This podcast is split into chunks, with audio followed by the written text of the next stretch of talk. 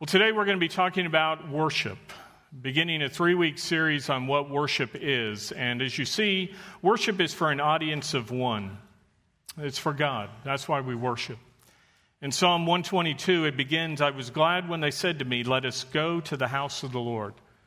I hope that you're glad to be here today in the house of the Lord. But I wonder, why did you come this morning? Now, I'm glad you're here, but why did you come this morning? Now, many would say it's to worship, but what does that really mean to worship? As I said, over the next three weeks, we're going to be unpacking what this word worship means and what it is that we do in a worship service. We're going to be talking about our singing. We're going to be talking about our offerings. We're going to be talking about prayer. We're going to be talking really about our lives. And so, when it comes to worship, the passage I want us to look at today is found in John chapter 4. In John chapter 4, we find Jesus talking to a woman about worship. This is a Samaritan woman at the well. And if you look at John 4, beginning in verses 19 through 26, she says this Sir, I perceive that you are a prophet. Our fathers worshipped in this mountain, and you people say that in Jerusalem is the place where, we, where men ought to worship. Jesus said to her, Woman, believe me, an hour is coming when neither in this mountain nor in Jerusalem shall you worship the Father. You worship that which you do not know. We worship that which we know, for salvation is from the Jews. But an hour is coming, and now is, when the true worshippers shall worship the Father in spirit and truth. For such people, the Father seeks to be worshippers.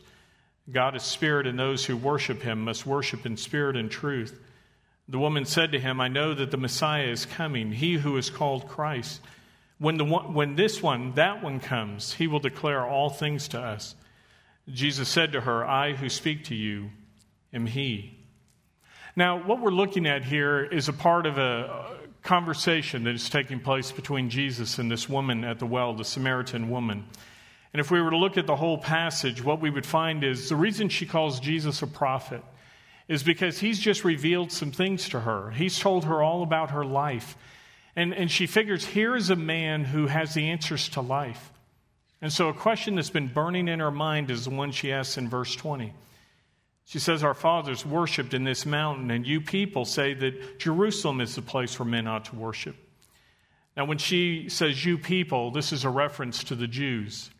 And you see the animosity that existed between the Samaritans and the Jews.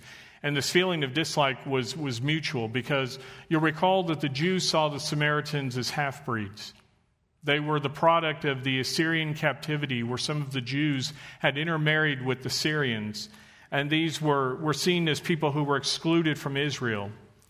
And so the Jews shunned the Samaritans. They were not welcome in Mount Moriah in Jerusalem, where the temple was, to worship there. And so what they did was they set up their own place of worship. And they chose Mount Gerizim. If you've read the book of Deuteronomy, you'll recall that when, when God reaffirmed and, and stated the terms of the covenant with Israel, he gathered them at a place where Mount Ebal and Mount Gerizim formed this amphitheater. And the curses were read off of Mount Ebal while the blessings were read from Mount Gerizim. So they chose the place of blessing as the place of worship. Now, in our day, we don't argue about which mountain to worship on, whether it's Moriah or Gerizim or Ebal or some other place. But while the details are different, the debates are the same because we, we argue about worship. Sometimes it's about what do we wear to church. Sometimes it's about what do we sing? What is the style of worship? Sometimes we argue about where do you even go to church? There are some who will fight about what is the true church and what denomination is the one you have to be a part of in order to get to heaven. Friends, in almost 25 years of pastoral ministry, I've never had God call me from heaven and ask me to transfer a letter of membership from the church I was pastoring. So it doesn't matter so much where you go to church as long as it is a church that is teaching the Word of God and pointing you to the true one, Jesus Christ. God doesn't care, believe it or not, whether you go to First Assembly, First United Methodist, First Presbyterian, First Baptist, Grace Point, Oak Hills, Community Bible, or worship at Wayside. Where you worship is not what is important, it is whom you worship. Whether you know the one named Jesus Christ, God's Son who was sent to pay the penalty of death on the cross, if you know Jesus Christ as your Savior, then that is the one that will grant you entrance into heaven. His death alone paid the penalty for our sins. Now, as we think about that great gift that God gave to us, this great gift of eternal life, it should cause us to worship, to have our hearts overflowing with gratitude because of the great gift that God gave to us. And as we think about that great gift, as we talk about what worship is, our English word worship originally was written as worthship. In Old English, worship was written as worthship. And what worship denotes is the worthiness of an individual to receive special honor in accordance with that worth. So when we worship God, what we are recognizing is who He is and what He has done and what He deserves from us. The, the Greek word that we find nine times in this passage we're looking at is proskuneo. And this is a word that means to do obeisance. Now, that's a big fancy word. What does it mean? Well, it is, it's an acknowledgement of the superiority of another by doing homage often demonstrated by a movement of the body, such as bowing down or falling prostrate before the one being worshiped. And so, first, it's a recognition of who it is, and then it is a follow through with what we do to acknowledge who He is. A related word that you find is translated as service in the scriptures. And this word service was used to describe a servant, a slave, who would serve the master. And as this individual served the master, there was often this bowing down at the foot of the, the one that they were serving. So it gives us a beautiful, practical picture of what worship is. It is where we are serving the one who is superior to us, and doing that not just with our lips, but our lives as we follow through. You know, often we think in terms of worship as the songs that are sung, but worshiping God is about more than the music.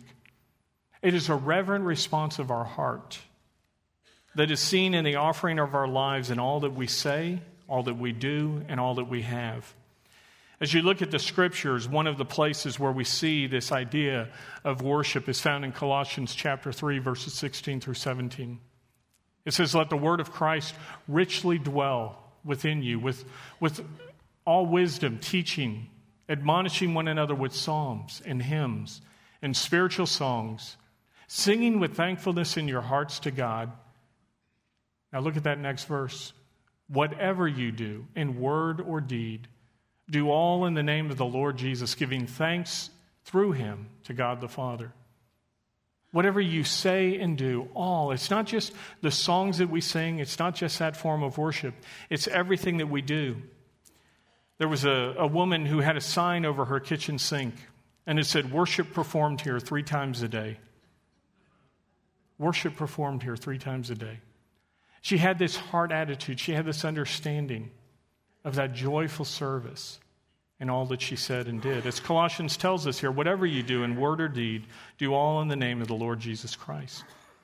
Worship is something that can be done anywhere. It's not just done here in the sanctuary. And let me say this as well not everything that is done in this sanctuary is worship. Now, you may say, well, what did you just say? That's right. Not everything we do in this sanctuary is worship if we disengage our hearts and our minds from what we're doing. You see, it's easy for you to come and just be on autopilot, isn't it? As the songs were being sung, have you ever found yourself just mouthing the words?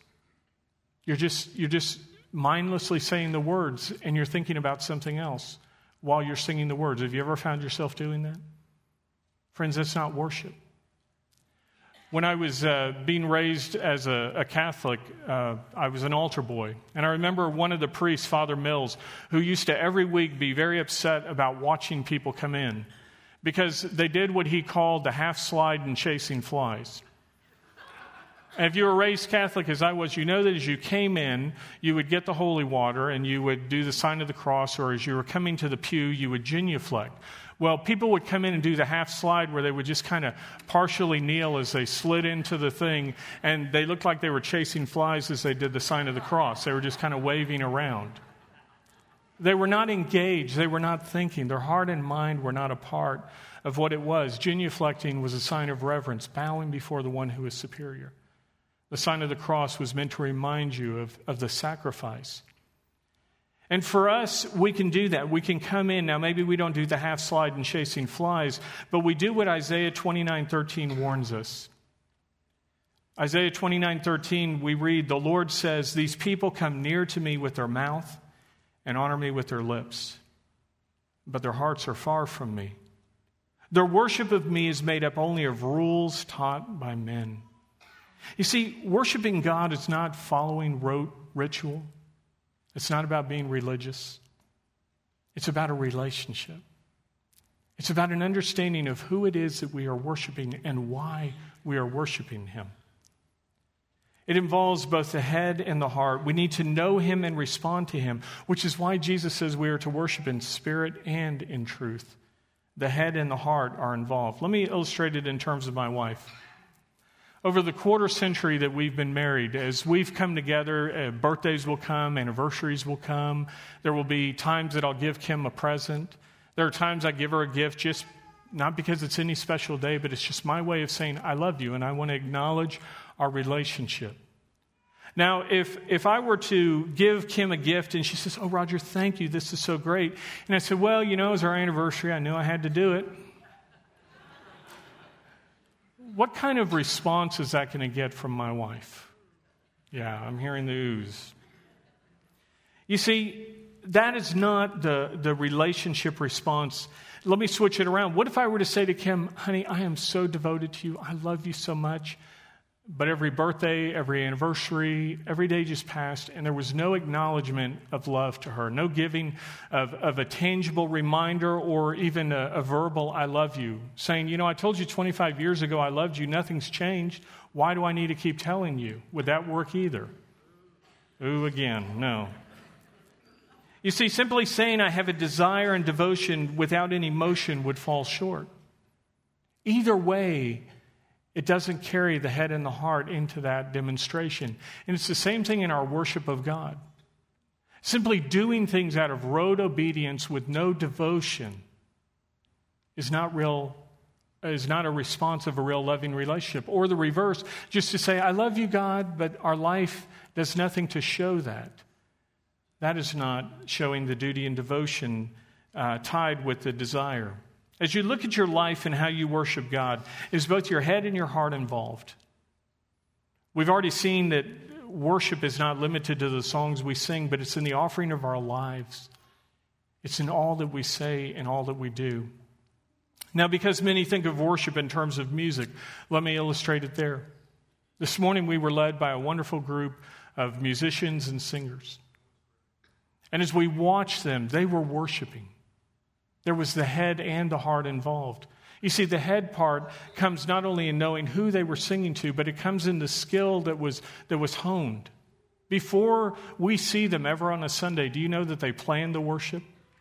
They go through and there's skill involved as they choose songs that keys will transition properly with one another, the parts have to mold. There is countless hours of, of rehearsal not only in developing the skill in the first place, but then in coming together so all the parts come together. And then as they stand before us, uh, it's not about having a polished performance, but instead it's offering a proper sacrifice a sacrifice of praise to God. Hebrews 13, 15 tells us, Let us continually offer up a sacrifice of praise to God. That is the fruit of lips that give him thanks. Give thanks to his name. In the Old Testament, the offerings that were brought into the temple were the best, the best that the people had. They didn't just grab something or a defective animal, they brought the very best. And when our team comes together, these men and women who are skilled, what they're doing is they're offering their best. And as they stand here, it's not about us watching a show. They're not only worshiping personally, but then they serve as the prompters the ones who help lead us into worship. It doesn't mean that if you're somebody like me who lacks musical ability, that you sit silently by and watch while others worship. What Psalm 100 tells us is shout joyfully to the Lord, all the earth. Serve the Lord with gladness. Come before him with joyful singing. Know that the Lord himself is God. It is he who has made us, and not we ourselves. We are his people and the sheep of his pasture. Enter his gates with thanksgiving and his courts with praise. Give thanks to him and bless his name. If you're somebody who has a skill and ability, you should be serving God with it. You should be sharing that in the choir, the orchestra, as a part of those who are doing that. There are others that are serving behind the scenes, the sound, the lighting, the people who are involved in that part of the service. They are giving their service, their heart and their head, along with their lips and their lives and God calls on us to do that. But if you're like me and you sound a little bit like a wounded coyote when you sing, it says, shout, shout joyfully to the Lord. Your, your praise can be just as great an offering. It's not about the perfection of the performance, it's about the state of the heart. It's not about state of the art, but the state of the heart. You know, as you talk about worshiping, it's, it's easy to feel like you have to have all of this this, this beautiful worship center, the, the lights, the music, the other things. But you know, friends, I've worshiped God in a dilapidated building in the inner city. I've worshiped God in hospital rooms around a bed with all the monitors beeping. And I've worshiped God in beautiful stained glass cathedrals with soaring roofs and, and symphonies and whole choirs. It's not about the place the place that you're in, it's about the place of your heart and the state of your, your mind and your heart, whether that's engaged. I've sat on the floor in people's homes and on rocks in the wilderness with soaring trees and blue skies for a cathedral. It's not about having a state of the art team or a state of the art facility, it's about the state of your heart. And as you come to worship, is your mind and your heart engaged in worship? In the scriptures, we see those who were named the Levites. These were those who, who prepared to lead in worship. And as they did so, they not only prepared on the skill side, but they prepared their hearts. Numbers 8:21 tells us the Levites purified themselves from sin, and they washed their clothes, and Aaron presented them as a wave offering before the Lord. Aaron also made atonement for them to cleanse them. Now, as they washed themselves in their clothes, aside from the issue of physical cleanliness coming prepared externally, what it reminded them of as they washed away the external dirt is there was dirt in, inside. There was sin. It said there was an offering made to atone for them, to cleanse them. As you come to worship on Sundays at church or at some other point, how much time do you spend getting ready? Do you have to set the clock ahead an hour? Just to get up so you, you have time to, to fix yourself up to come? And as you've been preparing yourself outwardly, how often do we remember to prepare ourselves inwardly? Do we spend time in confession? Do we spend time realizing that maybe throughout the week there's been sin in our life? And do we confess that sin? Do we prepare ourselves? 1 Samuel 16, 7 says, God sees not as man sees. For man looks at the outward appearance, but God looks at the heart. Do we prepare ourselves internally for worship? You know, you may have gotten ready Sunday morning and everything's been good, but as, as you are in the car coming to church, you know, sometimes sin takes place there. Have you ever had that fight with your family on the way? Or maybe the sin takes place in the parking lot as you're pulling in, and that last spot that you were about to get just got taken by somebody, and now you're going, oh, now I get to drive over to the shuttle lot and, and ride that in. Maybe it's when you're dropping your kids off over in the children's ministry and you've been dragging them around, there's been fighting, and you see people in the hall, and suddenly you flash the smile, and oh, we're a perfect, happy family. Do we stop and confess those sins? You know, 1 John 1 9 tells us if we confess our sins, God is faithful and righteous to forgive us our sins and cleanse us from all unrighteousness. And you know, even if you manage to, to come in and sit down Sunday morning without committing some sin on the way to church, it's, it's good sometimes just to sit and transition from the busyness of your world during the week, just to prepare yourself. You can look in the bulletin and see the, the scripture passage we're going to be looking at and read through it first. And as you read through it, start to formulate questions in your mind. Say, I wonder if Roger's going to talk about this. Or, you know, I've always wondered about this. And, and maybe you don't have any questions about the passage per se, but you can, you can prepare yourself by saying, What is the personal application for me? What, what does God want me to do this week with what it is that we're, we're looking at? Take time to transition. Another important part of preparation is to come with an attitude of expectation. There was a family that was leaving church one day, and as, as they loaded up in the car and they pulled out of their parking lot, the complaining began immediately. The, the father said, You know, the sermon was boring as usual. And the mother said, Yeah, the music was terrible, just like last time. The oldest daughter piped in, I didn't get anything out of Sunday school either. But the whole conversation suddenly came to an end when the little boy in the back of the car said, You know, I thought it was a pretty good show for the dollar we gave.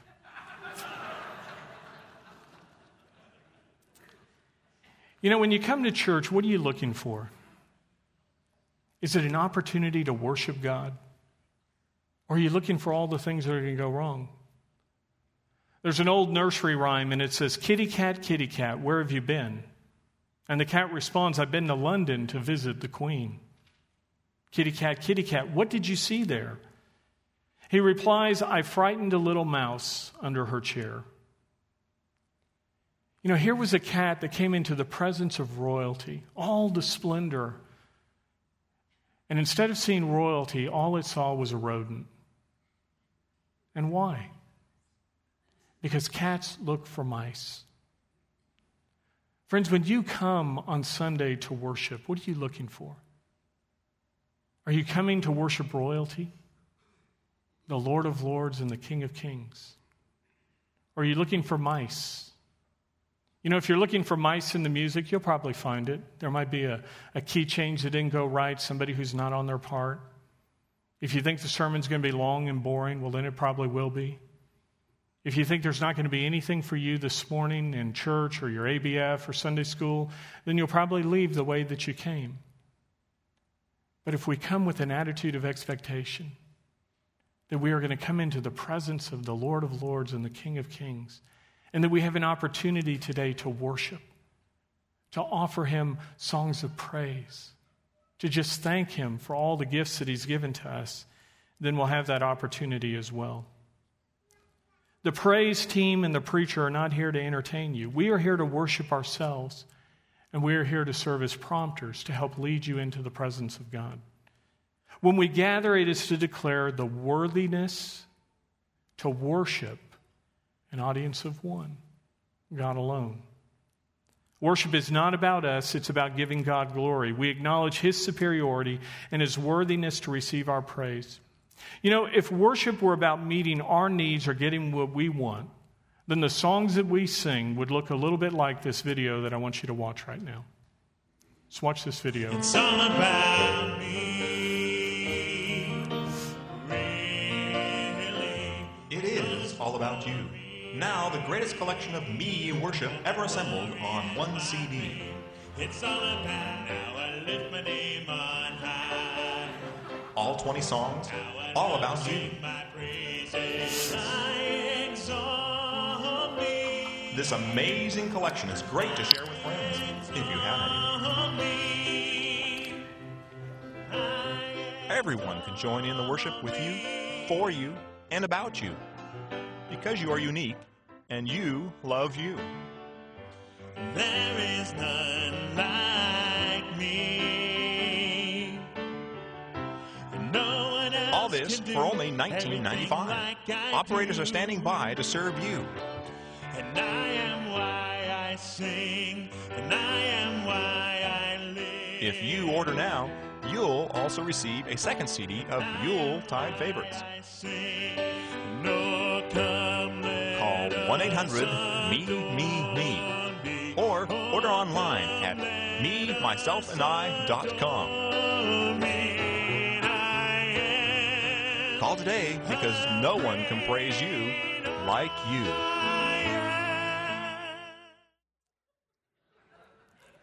Now, I don't think anybody here wants to sing songs like that, right?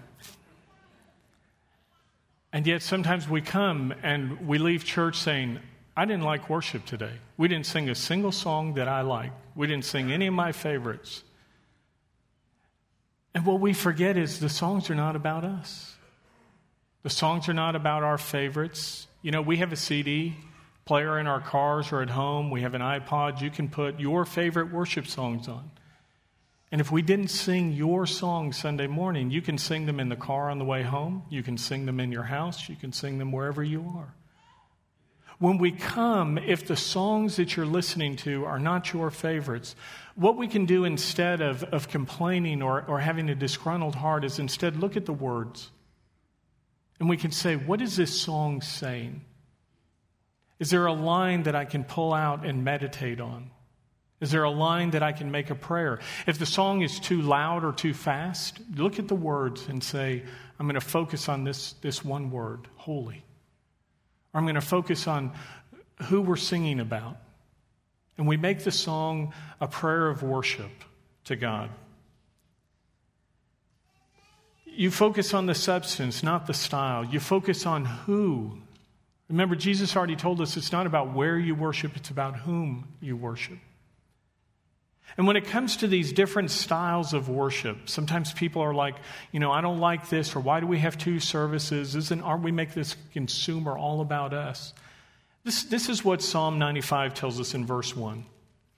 Oh, come, let us sing for joy to the Lord. Let us shout joyfully to the rock of our salvation. In verse 6, it says, Come, let us worship and bow down. Let us kneel before the Lord, our Maker. As you look at this, do you realize that one, one expression is exuberant? They're shouting. There, there's great joy as they're speaking to the Lord. And then the other is quiet and submissive. Let us kneel. Let us bow down. Let's be quiet. Let's just yield ourselves in the presence of the one we're worshiping. You know, both responses can be right if the heart is right and if the focus is on the audience of one, not ourselves. One day there was a pastor who was um, visiting at a church to preach there, and they had a, a local family hosting him. And as he was there in the home of this family, he got up early in the morning, he got ready, he was having his devotion, and he suddenly heard this beautiful soprano voice singing the, the hymn, Nearer My God to Thee.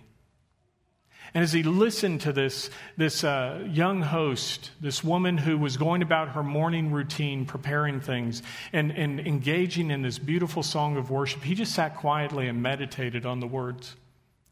And when he sat down to breakfast that she had prepared, the woman and her husband were there. And as he sat down at the table, he just said, I just, I just want to tell you that I really enjoyed your, your time of worship this morning as you were singing to God. It really helped me to worship God. And she, she kind of said, Oh, are you talking about the song that I was singing? She said, That's the hymn that I boil the eggs by. Three verses for soft and five for hard boiled. Are any of us like this lady? As we sing, are we focused on eggs or are we thinking about exalting God? As the worship is going on, where is our mind? Are we focused on what we're saying and who we're singing to? Are we thinking about where we're going to have lunch when church is over, or the shopping list we need to make, or the assignment that the kids haven't completed for, for school on Monday? It's about our head and our heart. Are we fully engaged in worship? If we learn to focus on the words and who we're singing to, it will help us to do more than just pass the time in a service. In verse 23, Jesus tells us there is a time when the world will end. But it says there will never be a time when worshiping God will end. He says, But an hour is coming, and now is when the true worshippers shall worship the Father in spirit and in truth. For such people, the Father seeks to be his worshippers. You know, as you read through the Bible, you find glimpses of God in heaven. And as we look at those glimpses, what they do is they show us that worship is not only, they show us that worship is an activity that both transcends time and place. As, as you think about it, it tells us before the earth was formed, there was worship in heaven. Right now, as we worship God here on earth, do you realize there's worship going on in heaven? And we're told that there is a time coming when all of us as believers will join that worship for all eternity, it says in verse 24 God is spirit, and those who worship him must worship in spirit and truth. When Jesus says God is spirit, what he was telling this woman is God is not confined to one place. Remember what she asked? Is it here on Mount Gerizim or over on Mount Moriah where we're to worship God? And what Jesus says is God is everywhere. God can be worshiped here and there at the same time. God is being worshiped at Covenant Presbyterian across the street just as much as he's being worshiped here. And when you walk out of the doors of Wayside, you can worship Him in your car, you can worship Him in your cubicle at work, in your classroom at school. God can be worshiped everywhere.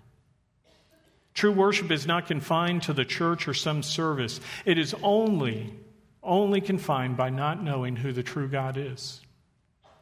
Jesus told this woman, You are worshiping what you do not understand. She said in verses 25 through 26, I know that the Messiah is coming, he who is called Christ. And when he comes, when that one comes, he will declare all things to us. Jesus said to her, I who speak to you am he. As the story continues, you'll find that she comes to understand this truth, and she becomes a follower and a true worshiper. She runs back to the village. She tells everybody about Jesus, and they come, and many come to understand who he is and worship him as well. The question this morning is Do you know who Jesus Christ is? Have you come to understand that he was indeed the promised Messiah, the one who would be sent from heaven to earth to take your place and mine by going to the cross and paying the penalty of death to set us free from our sins? And if we come to know him, if we come to God and we say, God, I am a sinner and I've fallen short of your standard of perfection, I, I owe that penalty of death for my sins, but I thank you that your son Jesus died for me, and God, I accept him as my Savior. Friends, if you do that, you are made a part of the family of God. Your sins are forgiven and removed. And then you can become a true worshiper, one who responds to God for who he is and for what he's done for you. Worship is not just limited to Jesus Christ the Son, but God the Father and God the Holy Spirit.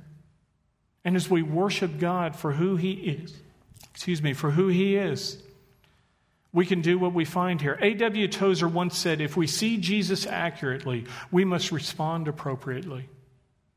Think about that. If we see Jesus accurately, we must respond appropriately. What I want us to do now is to see God for who He is and what He's done. And one place to do that is to look in God's Word. As you read through the Scriptures, you not only get to see who He is, but you get to see how He is worshiped. And what I want to do today is I want to end by having us focus on chapters 4 and 5 in the book of Revelation. Because in Revelation 4 and 5, we are given a glimpse into heaven. And as you listen to what is about to be read, I want you to notice with all that is happening, with all the glory that is going on in heaven around you, the focus is on the Lamb, the one who is worthy to be worshiped. There is a day coming when we who are Christians will join that worship in heaven. Thankfully, we don't have to wait until then. We can worship Him each and every day, and we'll do so as we close today. But first, I want you to listen. And I want you to let your heart hear, and I want you to respond to who God is and what He has done. And as we do that, then we will end with worship. So let's focus our head and our heart on who He is, and let's worship the Lamb who is worthy.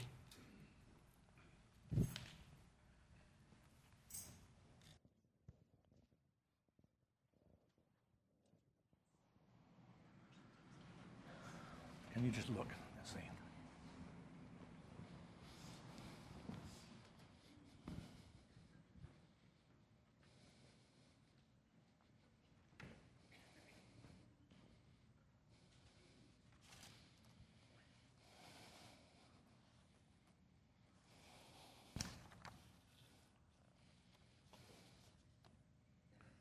So let me look once again at what it is that I have written. After these things, I looked, and behold, a door standing open in heaven. And the first voice which I had heard, like the sound of a trumpet, speaking with me, said, Come up here, and I will show you what must take place after these things. Immediately, I was in the Spirit, and, and, and behold, a throne was standing in heaven, and one sitting on the throne. And he who was sitting was was like a jasper stone and a sardius in, in appearance. And there was, there was a rainbow around the throne, like an emerald in appearance. And around the throne were 24 thrones, and upon the thrones I saw 24 elders sitting, clothed in white garments and, and golden crowns upon their heads. Out from the throne came flashes of lightning and sounds and peals of thunder. And there were seven lamps of fire burning before the throne, which are the seven spirits of God. And before the throne there was uh, there was something like a sea of glass, like crystal. And in the center and around the throne, four living creatures full of eyes in front and behind. The first creature was, was like a lion, and the second creature like a calf, and the third creature had a face like that of a man, and the fourth creature was like a flying eagle. And the four living creatures, each one of them having six wings and are full of eyes around and within, and day and night they do not cease to say,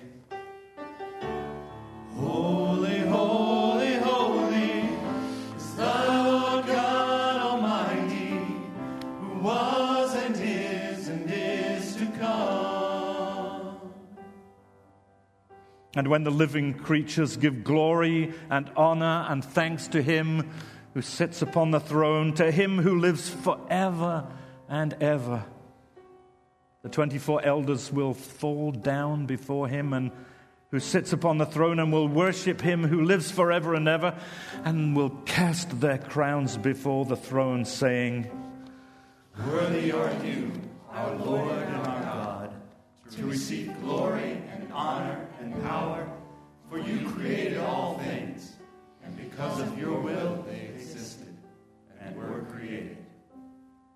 And I saw in the right hand of him who sat upon the throne a book written inside and on the back, sealed up with seven seals.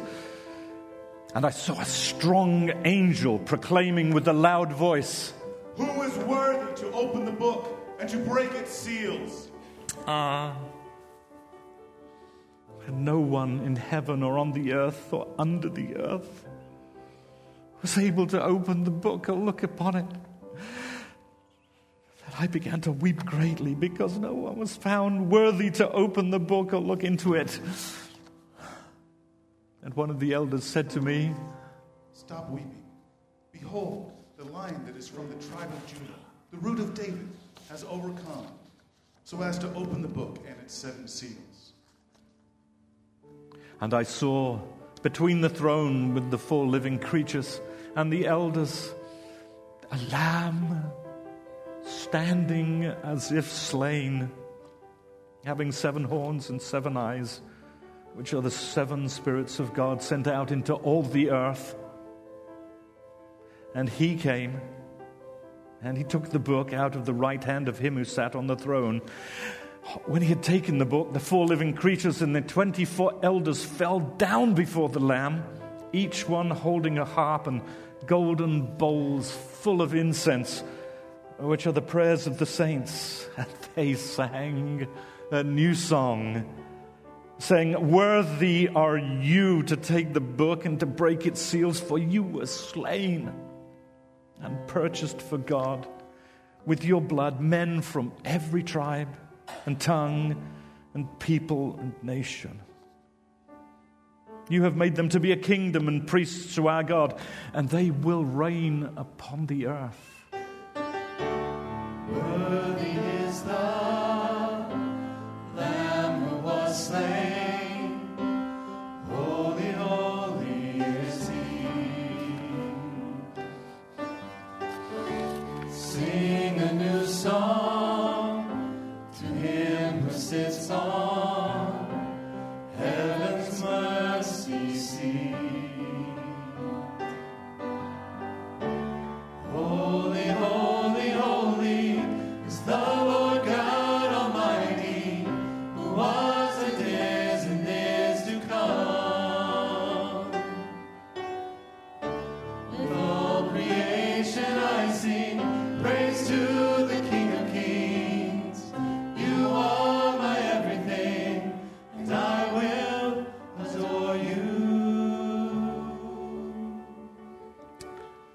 Then I looked, and I heard the voice of many angels around the throne, and the living creatures and the elders, and the number of them was, was myriads of myriads and thousands of thousands, saying with a loud voice, Worthy is the Lamb that was slain to receive power and riches and wisdom and might and honor and glory and blessing. And every created thing which is in heaven and on the earth and under the earth and on the sea and all things in them, I heard saying, To him who sits on the throne and to the Lamb be blessing and honor and glory and dominion forever and ever. and the four living creatures kept saying, Amen. And the elders fell down and worshipped. Worthy is the Lamb who was slain. Holy, holy is he. Sing a new song